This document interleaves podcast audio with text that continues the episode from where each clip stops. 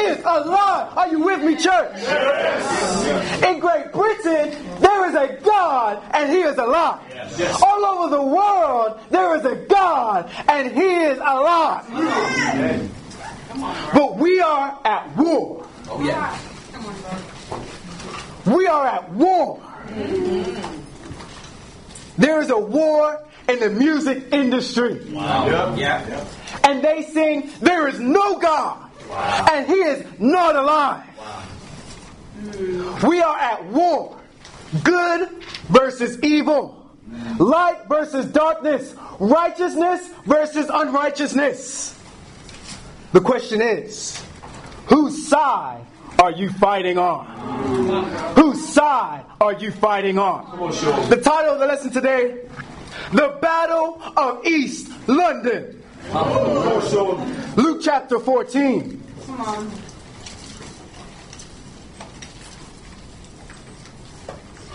Verse 31.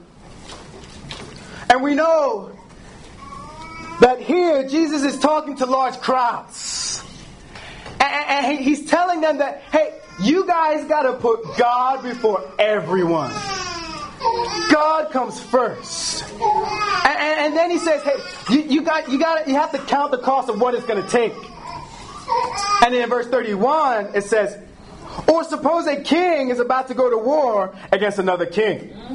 Won't he first sit down and consider whether he is able with 10,000 men to oppose the one coming against him with 20,000? If he is not able, he will send a delegation while the other is still a long way off and will ask for terms of peace. In the same way, those of you who do not give up everything you have cannot be my disciples. And the church said, Amen. These are Jesus' very words. That Jesus is the one with 20,000. And who's the one with 10,000? Us. Us. Who's going to win? Jesus. Jesus. King Jesus wins the war. Guess what? The war is fixed. we already know the result. Come on, bro. Jesus is going to win.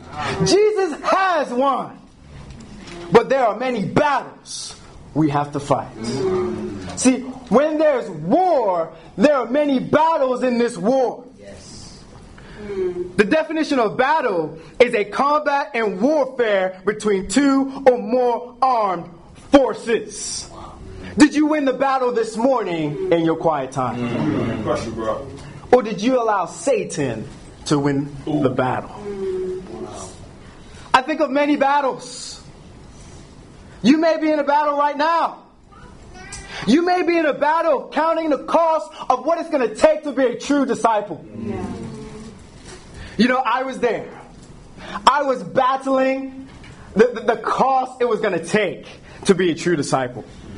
I realized that I had to give up. I had to give up my pride, my selfish ambition. I had to give up my career.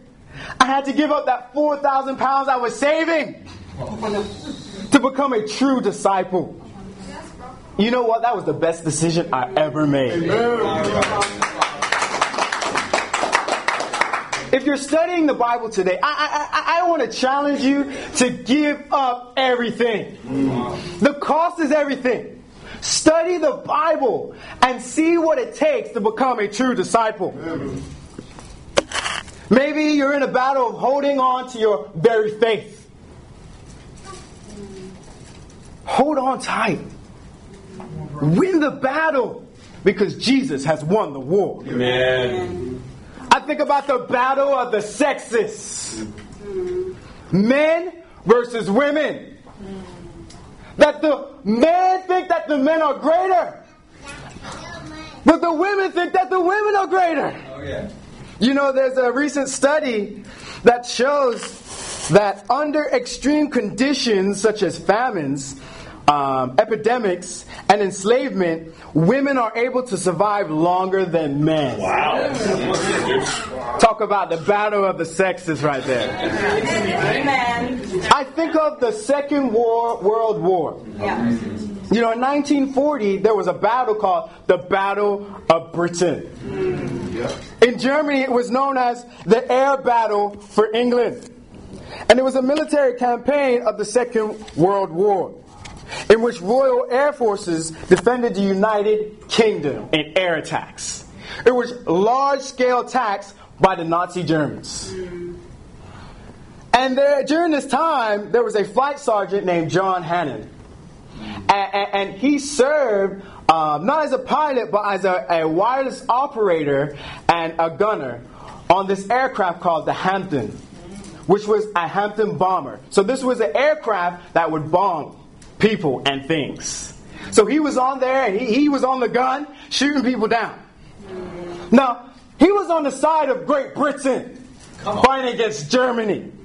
Now, they were on a mission and they had to go to Belgium where there were some Germans at.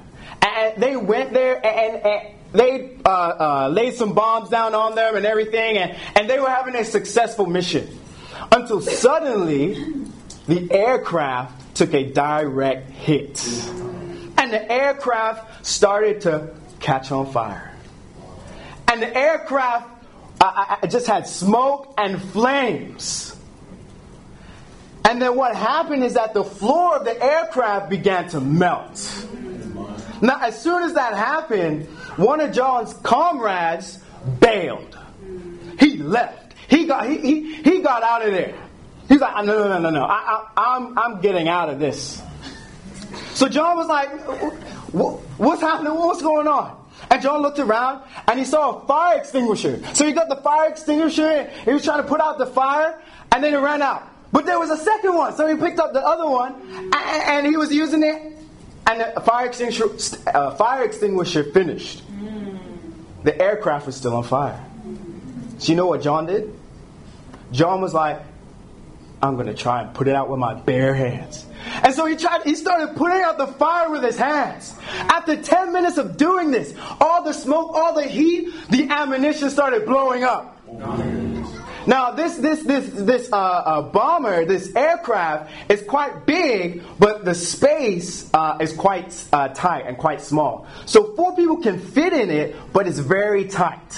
It's uh, it's known as the flying suitcase. So one person has already bailed. The ammunition blows up. Now the second comrade has bailed. He's jumped ship. He, he, he's out of that aircraft. And you know what happened? The fire was put out with John's bare hands. You see, John never gave up. Despite people leaving, John did not give up. Despite his comrades bailing out, John didn't give up. John saw, uh, looked at death right in its face, and he did not give up. John won the battle and they flew the aircraft back to base. The title is The Battle of East London. Come on. And my first point is putting out the flames of Satan with your bare hands. You know, I appreciate Samuel preaching last week that we've got to catch on fire. We've got to bring the fire back to the East region. We got to bring the fire in the East region and catch people on fire. Yes. But while we're catching people on fire, we've got to put out the flames of Satan. Yeah. 1 Samuel chapter 17. Come on, brother, show up. Made up. You know, I am so proud of our brothers and sisters uh, who won the battle Friday night and are on our all night prayer. It was awesome. You had some brothers falling asleep right there. But the Spirit of God woke them up when it was their turn to pray. And you know, having this all night prayer really exposed hearts. And I realized Unfortunately, some of the brothers and sisters want to sleep more than have a better relationship with God. Some of the brothers and sisters want to be more comfortable than fighting for a better relationship with God. Question Are you putting out the flames of Satan in your prayer life? You know, we've got to win the battle of prayer.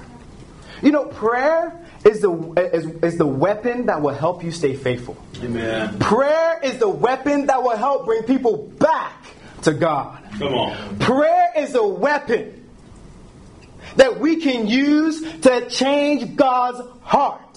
So God can change the individual's hearts who are studying the Bible. Are you with me, church? Amen. 1 Samuel 17, verse 4. So here Saul along with Israel. They're going into battle with the Philistines. And in verse 4 says, A champion named Goliath, who was from Gath, came out of the Philistine camp. His height was six cubits and a span. He had a bronze helmet on his head and wore a coat of scaled armor of bronze weighing 5,000 shekels. On his leg he wore bronze, bronze greaves and a bronze javelin was slung on his back. His spear shaft was like a weaver's rod, and its rod point weighed 600 shekels. His shield bearer went ahead of him. Goliath stood and shouted to the ranks of Israel, Why do you come out and line up for battle? Am I not a Philistine? Are you not the servants of Saul? Choose a man and let him come down. If he is able to fight me and kill me, we will become your subjects. But if I overcome him and kill him, you will become our subjects and serve us. Then the Philistine said, This day I defy the armies of Israel. Give me one man and let us fight each other. On hearing the Philistines' words, Saul and all the Israelites were dismayed and terrified.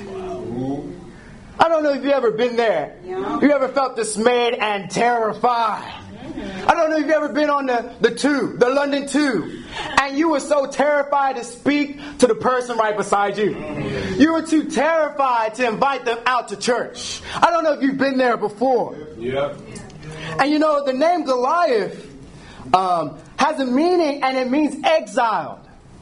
So I believe God was teaching his people. God was trying to warn that his people that, hey, because of your sin, because of your cowardness, you will be sent to exile. And we know that the Assyrians and the Babylonians exiled Israel. First Chronicles 5.25, Daniel 1, 1 through 7, 1 Chronicles 9, verse 1. And we see Goliath questioned the Israelites. What did he say? He said, Why do you come out and line up for battle? See, there will be people in your life that will question you. There will be people in your life that question your faith. Someone is waiting outside of this room right now to question you. His name is Satan. Satan wants to question you. He is waiting for you. He wants to ask the question, why did you come to church? Why? He's asking, why are you studying the Bible? He's asking, why do you really want to be a, a disciple? You see what they do? You see how, how hard line they are? You see all the things that you got to give up? Why? Why are you still here? I've been there. I was there when I heard you think about leaving. So why are you still here? Why do you share your faith? Why are you going out there when you can just stay home and watch a movie? When you can just stay home and do whatever you want? Mm-hmm. The first thing Satan does is attack your thinking. Wow. You know, in Genesis chapter 3, what does Satan say? He said, Did God really say you must not eat from any tree in the garden? As soon as Satan came into the picture, he asked a question to change Eve's thinking. Satan attacked Eve's thinking. This is the first thing that Satan does. He attacks our thinking. And he start he came out with a question. You know, people think Satan comes out and says, "Hey guys, I'm Satan. Look how pretty I am. Come follow me. Come and, and, and, enjoy these desires." But we see Satan first goes after your thinking. Then he entices you with his beauty. What is Satan whispering to you this morning? You know, one of the things Satan used to whisper to me is, Why are you alive? Why are you alive? Why are you living? Satan wants to depress us. He wants us to think about how we look. And, and, wants us to think, why are we alive? He wants us to be depressed about who we are, about our features. You know, as a, as a, a young man at the age of 12, 13, uh, there was times where I felt depressed, even younger than that. Why? Because of the way um, God created me. Uh, if I grow my hair out, it's very curly and can get very long. Bro. And uh, as a young boy, I was teased. I was called Curly Sue. I was called uh, Curly Sean. I even was was uh, called a girl because of my long hair. And I was okay with it at first, but then it got to me. And I allowed it to, to kind of put me in a state where I felt a bit depressed. I felt angry. I felt mad that I had long hair. I felt mad that God created my hair to be this way. I remember when I was about 12, 13, I looked at myself in the mirror, and for a long period of time, I just did not like the way my nose was shaped. I, I looked at my every day and I would try to force my nose into a different shape. I just didn't like it. And I got discouraged.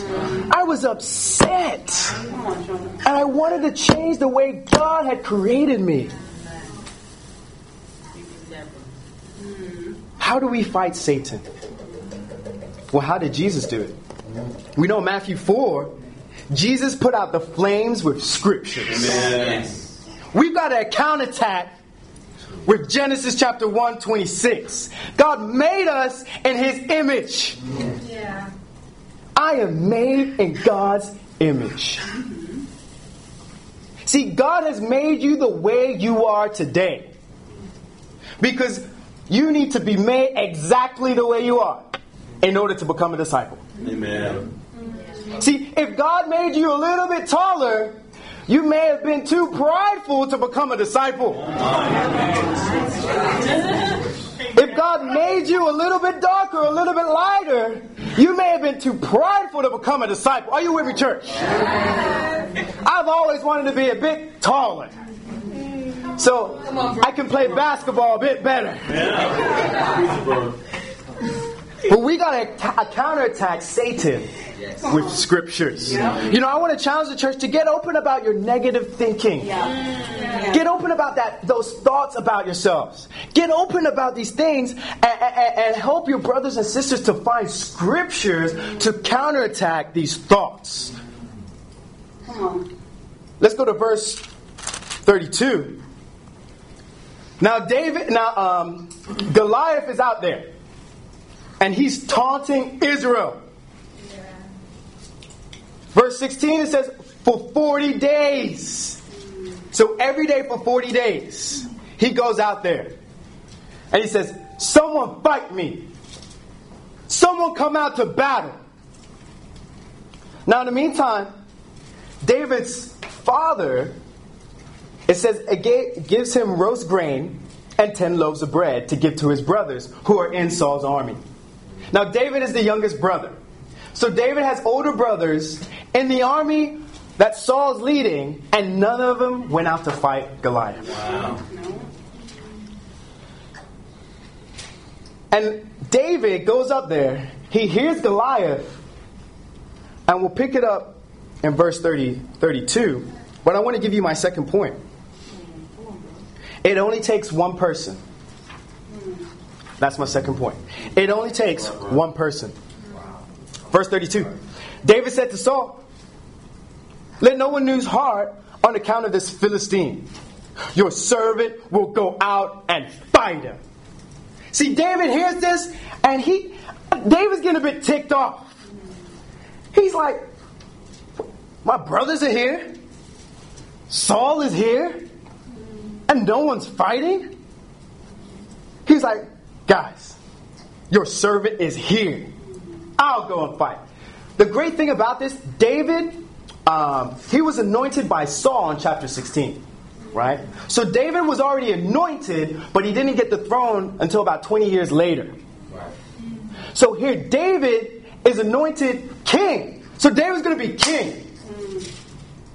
But he saw himself as a servant. Yeah. And as a servant, in verse 33, Saul replies, You are not able to go out against this Philistine and fight him. You're only a young man. And he has been a warrior from his youth. But David said to Saul, Your servant has been keeping his father's sheep. When a lion or bear came and carried off a sheep from the flock, I went after it, struck it, and rescued the sheep from its mouth.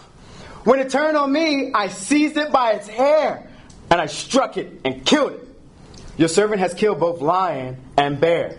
This uncircumcised, uncircumcised Philistine will be like one of them, because he has defied the armies of the living God. The Lord who rescued me from the paws of the lion and the paws of the bear will rescue me from the hand of the Philistine. Saul said to David, Go, and the Lord be with you. Verse 38. Then Saul dressed David in his own tunic. He put a coat of armor on him and a bronze helmet on his head. David fastened on his sword over his tunic and tried to walk around because he was not used to them. I cannot go in these, he said to Saul, because I am not used to them. So he took them off. Then he took his staff in his hand, chose five stones from the stream, put them in a pouch of his shepherd's bag, and with a sling in his hand, approached the Philistine. Now, David, Saul gives David his armor, and David puts on this armor, and he's walking around. He's like, I, I'm not, I can't fight David in this. So he takes the armor off, and David's like, I'm just gonna, go, I'm just gonna use what I have. I'm just gonna go in the power that I have right now, and God will give me the victory. God will win the battle for me. See, some of us think that we need to become physical kings and queens in order to do something great for God. Mm. Some, of us, some of us think we need to have specific training in order to do great things for God. Mm. Some of us think we need to go to some special university to, to do great things for God. But David said, No, no, I'm going to go the way I am. God has given me enough training in my life to do something great for Him. See, God has given you everything you need to do great things for Him. All you need is yourself, and you need to bring God along with you in the battle. Are you with me, church? Amen. Let's keep reading. Verse 41.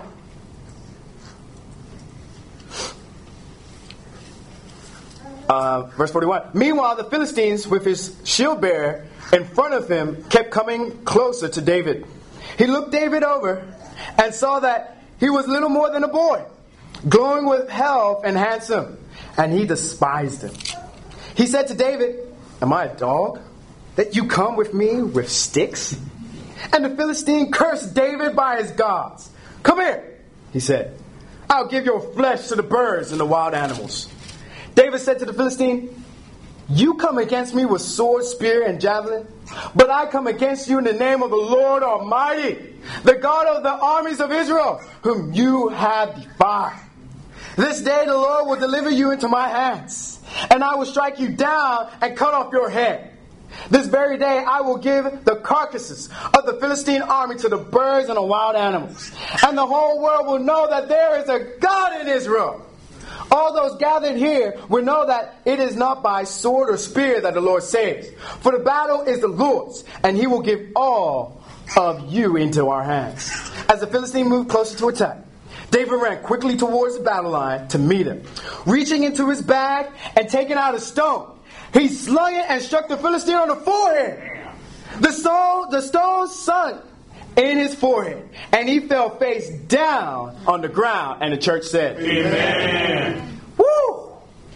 David is going after it. David's like, How dare, how dare you defy God? How dare you curse God? How dare you say this about God? And he went with what he had. And that stone, it said it sank into Goliath's forehead. I believe I, I, I believe Goliath took a couple steps back and then fell straight down on his forehead. and David went after it. You know, David was a, a great man of God. He was someone after God's own heart. And David slew Goliath. He went into battle with Goliath. You know, in order to do great things for God, we've got to battle the Goliaths in our lives. Amen. Yeah. Amen. What is the Goliath that you're dealing with? What is the Goliath in your life right now? You know, the Goliath in my life at this very moment was my grandfather passing away. And it really brought me to tears. Why? Because he never became a disciple, he was never a Christian. It made me think about my other grandfather that, that, that died years ago, who never became a Christian, who never became a disciple. And they're gone. They don't have any more chances. And I cried. I prayed a little bit. And I realized, wow, during this time, I really don't want to pray. I find it hard to just, just go to God in, prayer. And one day, I was feeling sad, as you feel sad in, in, in, during these times. And I was speaking to my wife, and I was like, babe, I, I, just, I, I feel a bit sad, I feel a bit down. He says, Sean, you need to go and pray. And I gave her, I was like, okay. So I didn't say yes. You, you know how someone tells you to do something? Or says, uh, advise you, hey sis, hey bro, I think you should do this. And you're like, okay. And in your head, you're like, no, I don't want it. I'm not going to do that. That's the, that's the kind of response. I was like, okay, mm hmm, sure. But in my mind, I was like, I, don't want to pray. I just, I, I just want to be into myself. I just want to cry and be alone. And I got off the phone with her. I felt terrible. I felt bad. I was like, no, I'm gonna go. I'm gonna get up and I'm gonna go out and pray. And as soon as I, as soon as I opened my mouth, I started crying. And I realized I've got to bring my tears to God. And after I finished praying, I felt better. But my situation didn't change. Prayer helps your heart. Prayer helps you to win the battle. We've got to go to prayer to win the battle. We see that David knew all he needed was God, and God will give him the battle. All we need is God to win the battle in East London. All we need to do is trust in God. David trusted in God with all of his might. Did he have fear? Totally. He definitely had fear. But he didn't allow his fear to stop him. We see David considered himself as a servant. And we see that a servant can bring victory to the whole church. Amen. A servant can bring victory to the whole region. It only takes one person to bring victory. It takes one woman to bring victory to the women's ministry. It takes one person to bring victory in the East region. It takes one person to bring victory. You know, I I really want to lift up our newly baptized brother Chris Worth. And Chris has brought victory to the East region. You know, I'm very proud of him. In just one week, he's learned of uh, seeking God study. In just one week. How about you? Are you still struggling with the seeking God study? Are you still trying to memorize the seeking God scriptures? Are you still trying to apply the seeking God scriptures in your life? Are you at seeking God? You know, it, it only takes one person to bring victory in the East. Amen. And that one person is you. That one person is you. That one person is you. I want to challenge the church to change your thinking. Change what you're preaching to yourself. Every day I want to tell I want you to tell yourself that you're that one person. I want you to get up and say and say I am that one person. That one person God has chosen to bring victory. That one person that God has chosen to change lives. That one person that God has chosen to evangelize the nations and our generation. You are that one person.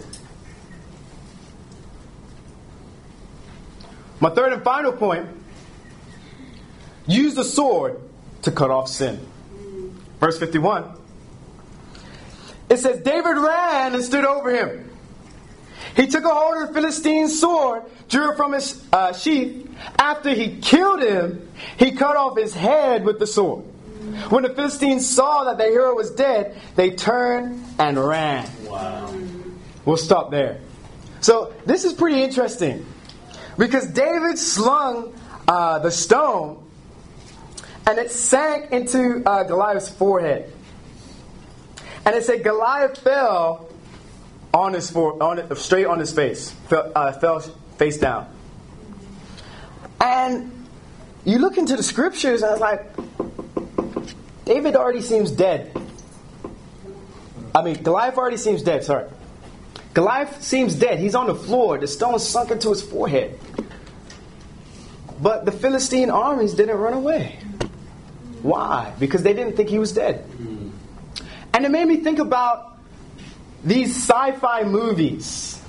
You, so there's a there's a TV channel called Sci-Fi, and usually on the Sci-Fi channel, there's a lot of thrillers uh, and scary movies, but they're very low budget. Okay, very low budget. So literally, we could we can actually make a sci-fi movie and probably uh, do a better job than them. Okay, so and usually in these scary movies, there's a big old monster that is killing people. And about halfway in the movie, the people build some courage and like, we gotta kill this monster. And they go after and they try to attack this monster.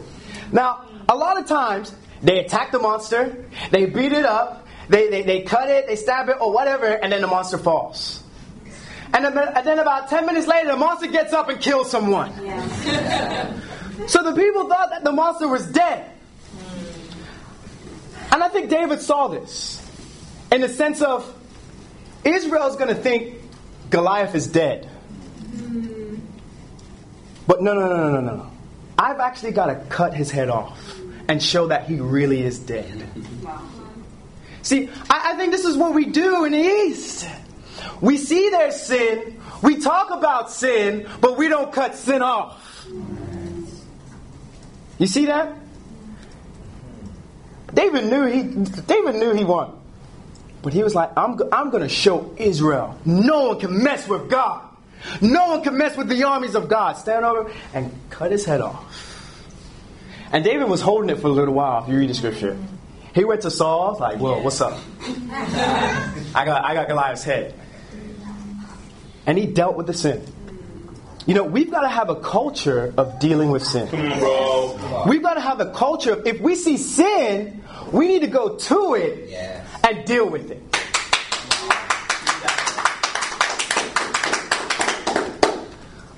I don't know if you've been there and, you know, you see something in the back, and you're like, oh, that doesn't look good. Someone else will deal with it. And you walk away. Not dealing with sin. You know there's something on your heart, but you don't want to speak to your discipler. You don't want to speak to the person that's in your life.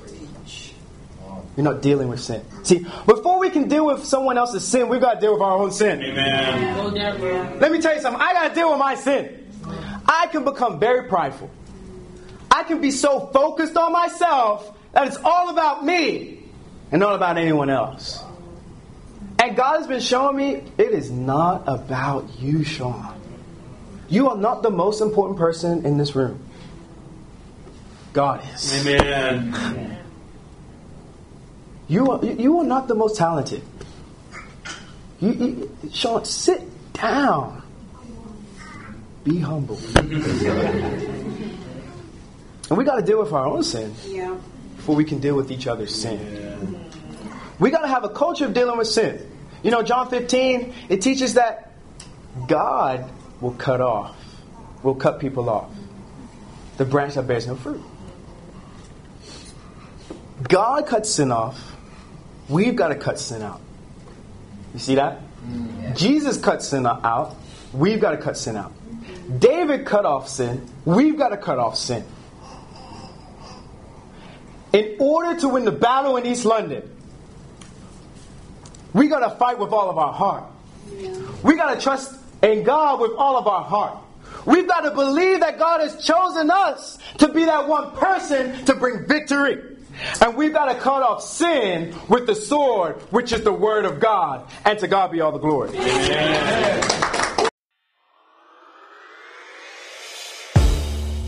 We would like to thank you for listening to that episode of the podcast. If you would like video versions of these episodes, whether it's sermon highlights or interviews, feel free to check us out on our website or view them on our YouTube channel. That's londonchurch.org.uk. That's L O N D O N C H U R C H dot org dot uk. And for all other updates and information, whether it's services, events, or devotionals, you can find all that on our website also. Once again, we'd like to thank you for listening, and we'll catch you on the next one.